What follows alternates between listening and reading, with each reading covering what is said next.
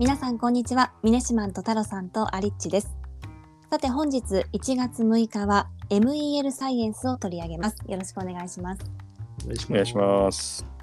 さて太郎さん MEL サイエンス、こちらはどのような会社でしょうか？はい、えっ、と昔多分みんなが小学校とかの時に学研みたいなものを毎月取ってたと思うんですけど、まあ、その中に結構なんか付録がついてきてた思い出ってないですかね？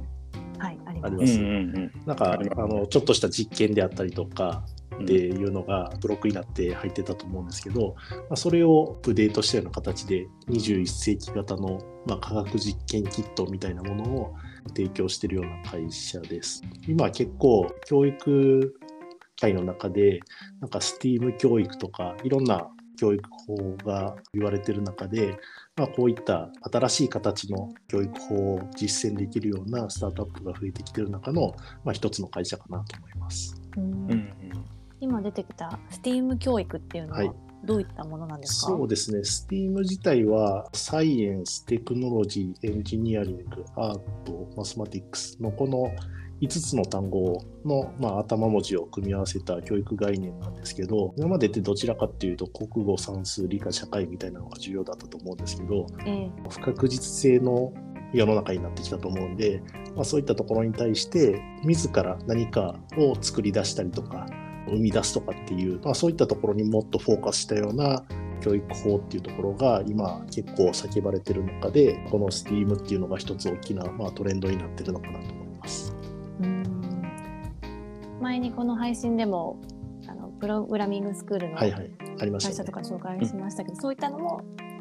そうですね。まあ、実際にテクノロジーとかの中に、まあえーとプログラミングも入ってくるのかなと思います。でまあ、プログラミングで言うとソフトウェア的なプログラミングもあればあとはエンジニアリングに近いようなロボットを動かすっていう意味での、えー、とプログラミングもあったりとかするんで、まあ、そういったところで言うとプログラミングっていうところがテクノロジーとエンジニアリングに、まあ、直接的に関わってくるのかなと思います。うん。うんうんこれはオンラインでということなんですけれども、オンラインでこういう教育を提供する会社がいろいろ出てきてるっていうのはどういった背景があるんでしょうか？あ、そうですね。ここは結構面白いポイントだと思うんですけどホームスクールっていう概念自体聞いたことありますかね？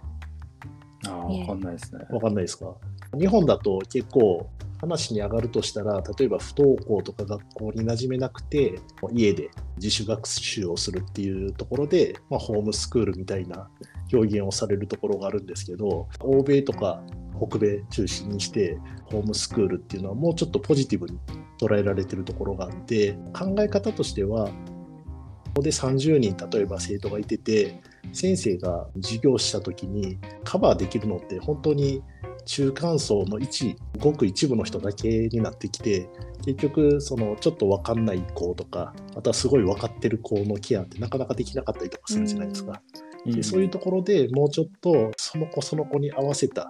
学習をしたいっていう親が結構あの多い中でそれだったらホームスクールで一部の教科だけを教えてで体育とかみたいに専門の先生が教えた方がいいっていうものに関しては学校で教えるみたいなそういった選択性的なホームスクールっていうのが、まあ、考えとしてすごい根付いてきてまして。特にこのコロナの中でオンライン教育っていうのが注目されるようになってからかなりの割合の人がこのホームスクールっていうのに注目しててでそれに応じる形でこういったオンライン教育もすごい伸びてきてるっていう形です。うんでもなんか今までこのポッドキャストでもなんかこうオンラインスクールって、まあ、子供向けも割とその大学生向けっていうのも紹介してきたんですけども、何かしらの物体を使ってやるっていうことはあなかったかなっていう。これはまあそういう実際に実験キットみたいなうんうんものを使うっていうところでよりこう手を動かして理解度高まるっていうところがなんかすごいいいなっていう感じがしますね。確かに結構その今まで紹介してきた中で言うとソフトウェア的なところでアプリで勉強みたいなところがメインだったと思うんですけど、この STEAM 教育で言うとやはり自分で自ら作り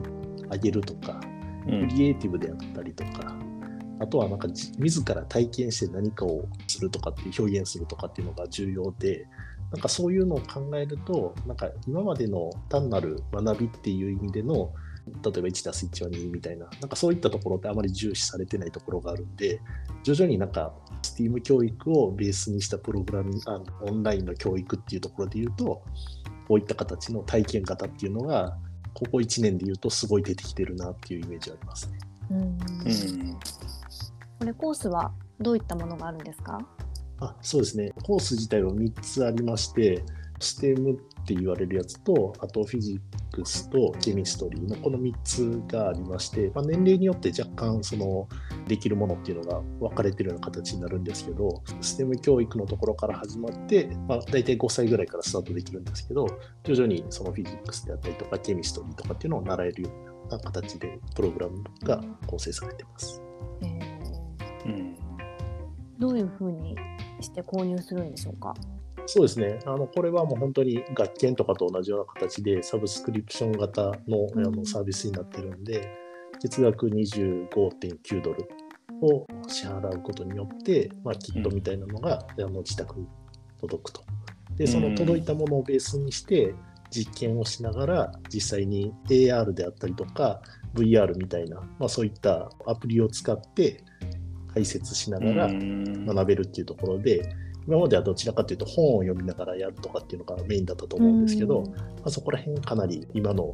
テクノロジーを使ってより分かりやすい解説がされてるっていう感じですね。うんなんか今時な感じがしますねそうですね。これじゃあ月に1回届くんですか？あそうですね。基本的には月に1回ですね。うんでもなんか本当にその AR とか VR 使ってやるっていうのがなんかすごい楽しそうだなってなんか普通に思うんで、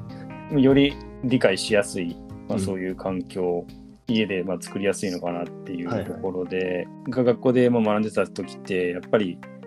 ある程度型にこうはめられたような、まあ形でいうのもあったりとかするところもあったんで、まあ、こういうなんかこうツールを使っていろんなこう学び方があるっていうのがまあ別にこの会社だけじゃないですけど他のポッドキャストでも紹介したところもそうですけど割とそういうのがぱりかなりこう増えてきてるなさっきやったようなライフジテックみたいなうん。のも、ままさにそうですけどなんかすごいいい時代になってるなって感じがしますね。そうですね。うんまあ一つなんかこういうのを調べててすごい思ったのは、教育自体をすごいオーダーメイドな形で、うんうん各、まあ、子そうですね。供のなんですかうん。特性に合わせて親がカスタマイズするっていうところがすごい進んできてるんだなっていうところと、あとはやっぱり学校で、えっと、全てを教育を受けるっていう考え方がすごい変わってきてて、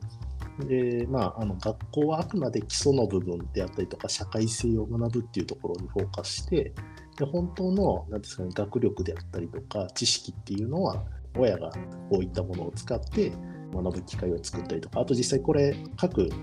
その自治体に向けてもこういったキットをここの会社は販売してたりとかするんで、まあ、そういったところで誰かは使ってるけど、まあ、あの例えばお金がない人は使えないみたいな、まあ、そういった不平等をなくすっていう意味でも、まあ、こういったオンライン教育っていうのはすごいいいことだなと思います。うんうんなんかでもこう親がこうどこまでできるかっていうところに あちょっとねそうですね関わっているところがあるかもしれないからすごい親はプレッシャーですよね。そうですね。実際にこの教材ちょっと見てみたんですけど、いきなり中社教、分子の中社教、あの概念図が出てきたりとか、ちょっと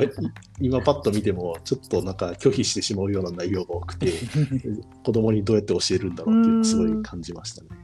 これあの教材の内容っていくつか教えてもらってもいいですか？あそうですねあの分かりやすいところで言うともう本当に5歳とか9歳ぐらいがやるような STEM の中である教材を見てみると実際に2次がどうやってできるかみたいなことをあのスペクトクルゴーグルを使って学んだりとかあとは駒を回しながら駒がどうやったら回転数が落ちるのかっていうのをジャイロスコープを使ってうんなんですかね、学んだりみたいな、あの 正直ちょっとなんか自分が今説明してても何を説明してるのかよく分かってないんですけど、そうですね、そういったあの現象の原理っていうのを学べるようなうん。教材っていうのがすごい多いイメージですね。えー、本当なんか教科書だけでこう見てるとなかなかこうどこの次元の話をしているのってねなん。か何度も思った覚えがあるんですけど、うんこうやってね実際自分で手を動かしたりとか、うん、体験型で学ぶとまずなんか嫌いにならなそうですよねそのそうですね。ね科学とかうん物理とかが。まず面白いっていうところから入って、うんでなぜっていうところをなんか学ぶような形に